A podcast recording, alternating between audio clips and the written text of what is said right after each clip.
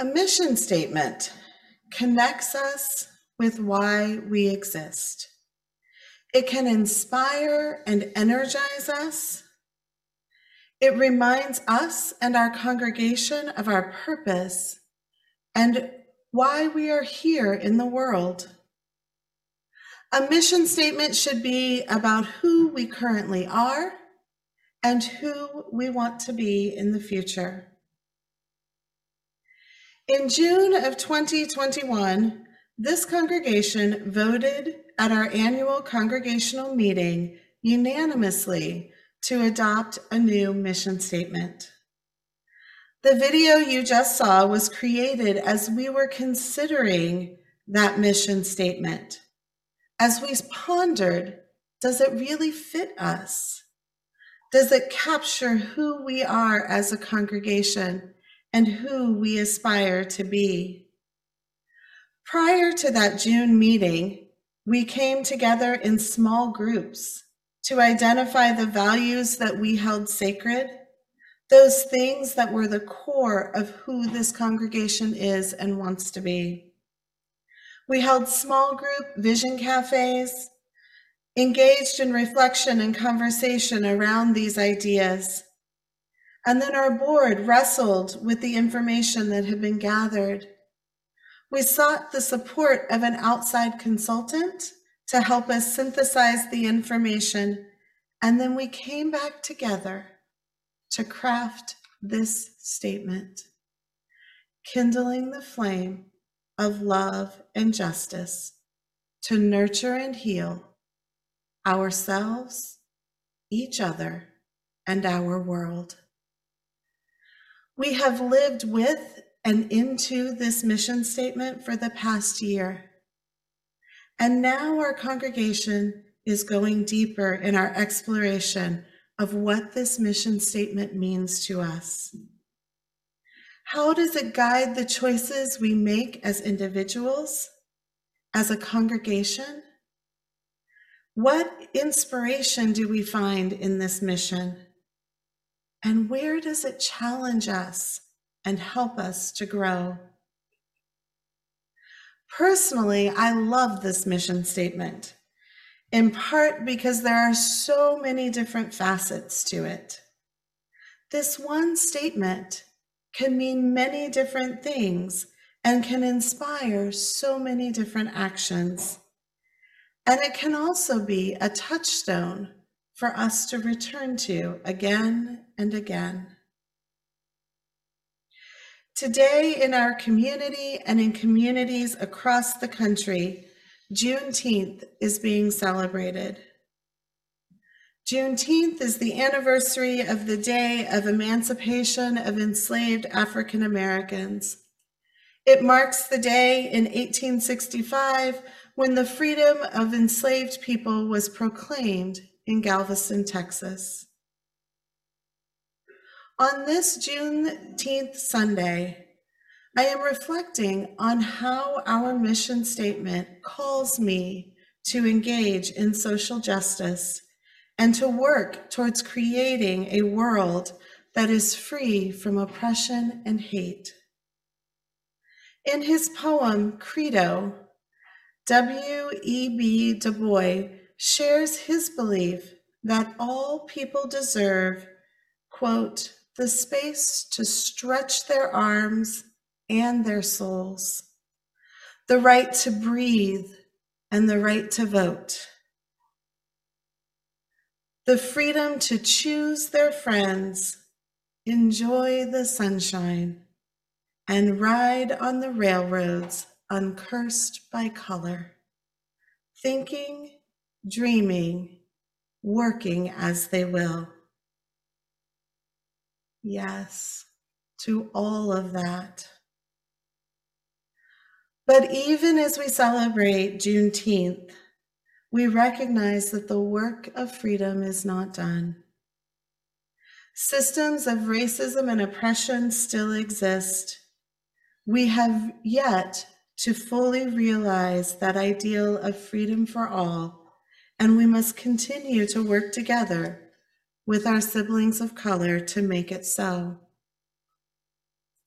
I am aware that when I show up in spaces, I do so as a white, middle class, cisgendered woman. In many spaces, that means I have privileges, privileges that I didn't ask for and did nothing to earn. Privileges that my siblings of color or those who are part of the LGBTQIA plus community do not experience. I must use that privilege that I have to center the experience and voices of those whose experiences are different than mine. This means that sometimes we have to have conversations that are uncomfortable. It means that when someone makes comments or uses language that's exclusionary, we use our voices to call it out. And we do this from a place of love we engage with those around us, speaking up not to bring shame, but to bring awareness and understanding, to bring us closer to that place that Du Bois wrote about and dreamed of. There's nothing easy about this work, but it is so important. At times, I've gotten frustrated because I'm not always sure where, where it's best for me to, to do things or what it's best for me to do. Should I be the one who organizes and leads change? Should I fall back and follow others as they lead change? Should I be shoulder to shoulder with the oppressed? What is the best action for me to take? I'm beginning to realize that my role, my responsibility is all of this. This past week, I began uh, participating in a series of sessions offered through our local NAACP called The Power of Allyship. And I know several other members of this congregation have participated as well. It's powerful work. And I encourage you to engage in the series if you have the opportunity.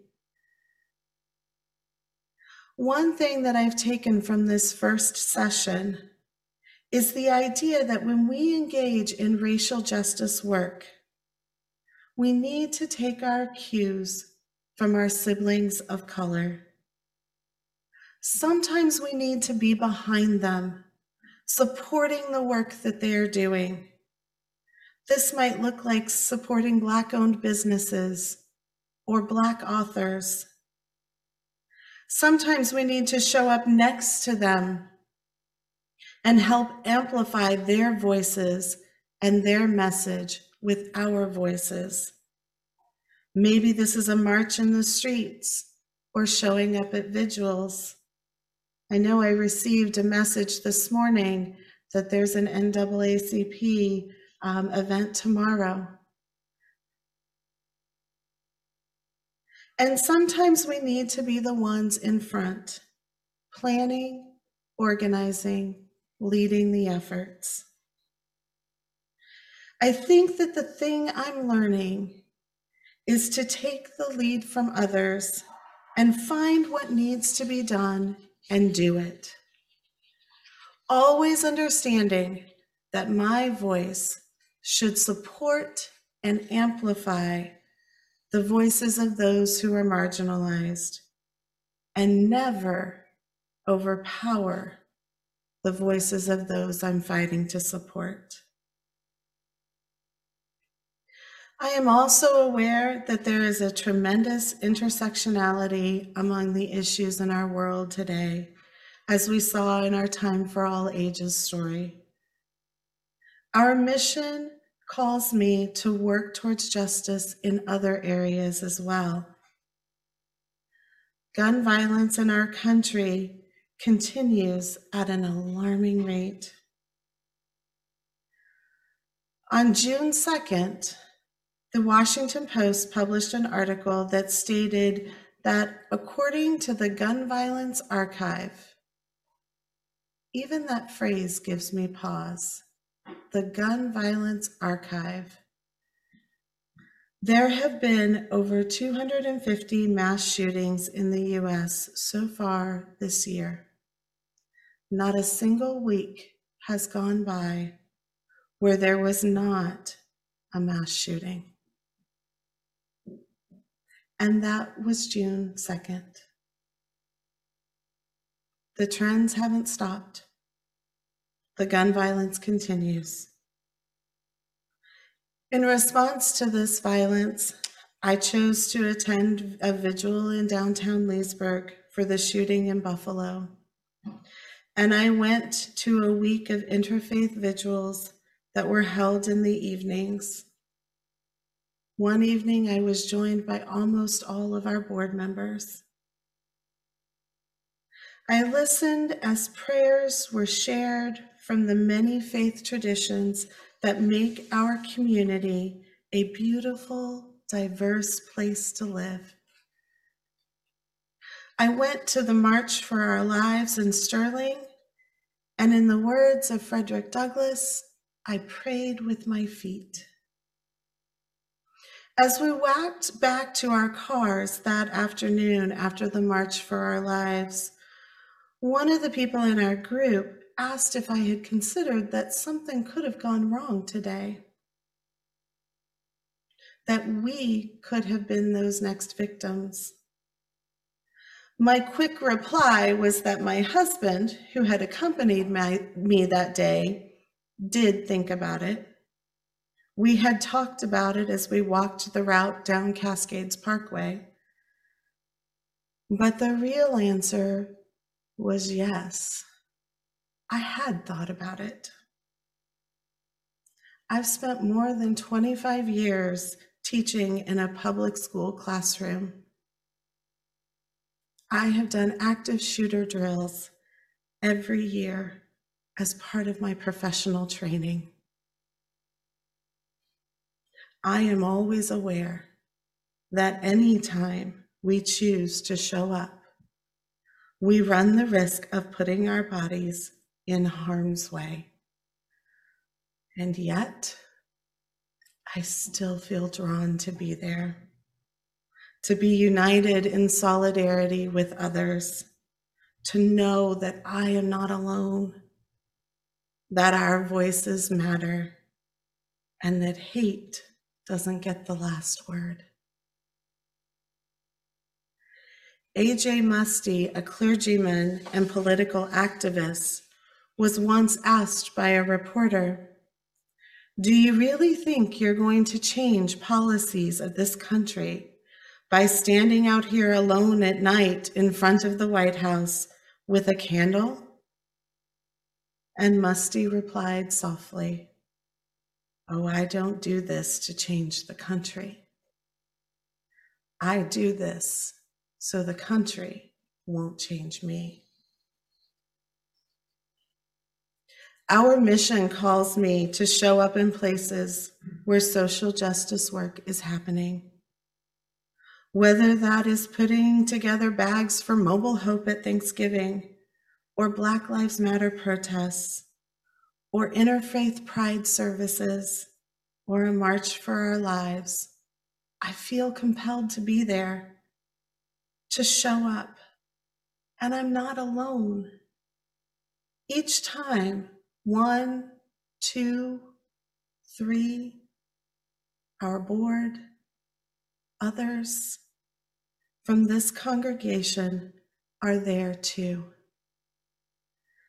We may not have planned to meet there, but we're there all the same, drawn to this common space, adding our voices, praying with our feet, letting our light shine letting the world see the love that is this congregation and Unitarian Universalism. I also know that I don't have to be everywhere. Just as I'm called to acts of justice in our community, so are others. Members of this congregation work for climate justice. They show up and make dog biscuits for the, the Barkery and support Echo. They work to provide all children with preschool experiences through All Ages Read Together. They work and volunteer at the local food pantry. I know there's more than what I have named here. But my point is that social justice work is important to this community. It is the core of who we are and who we aspire to be. Sure, we wish there was less work to do, and sometimes it can seem endless and fruitless. I'm reminded of something I heard this week from Laura Downs on NPR. Downs said this This Juneteenth, I'm finding it hard to celebrate. It's hard to reflect on freedom in this deafening swell of discord, this crescendo of threats to our most basic human and civil rights. It's hard to stand upright in this storm of unending violence, to find footing on ground riven by such deep and jagged divisions. It's hard in such darkness to believe in the dawn of a better day. But as we observe this holiday, I have to be reminded that freedom has always been hard fought and hard won. All we can ever do is believe in tomorrow and work to make it better, despite all evidence and against all odds. Our mission calls me to show up, to add my voice, to be present, to do my internal work so that I may be a better ally. To, as Laura Downs so be- said so beautifully, believe in tomorrow and do all in my power to work to make it better despite all evidence and against all odds. Over the course of the summer, you will have the opportunity to be a part of some really great worship services. Our worship team has worked to plan services, some of which will come to us from faith leaders in other areas, and some will be from lay leaders in our own congregation. Many of those services and sermons will focus on what this mission statement means to individuals in our congregation. They will share with you how they have found meaning and connection, how this mission statement speaks to them, calls to them, and challenges them. As you participate in this summer sermon series, I invite you to also consider what the mission statement means to you. We have given ourselves the gift of a new mission statement. Unwrap it, examine it. What do you see there? Blessed be and amen.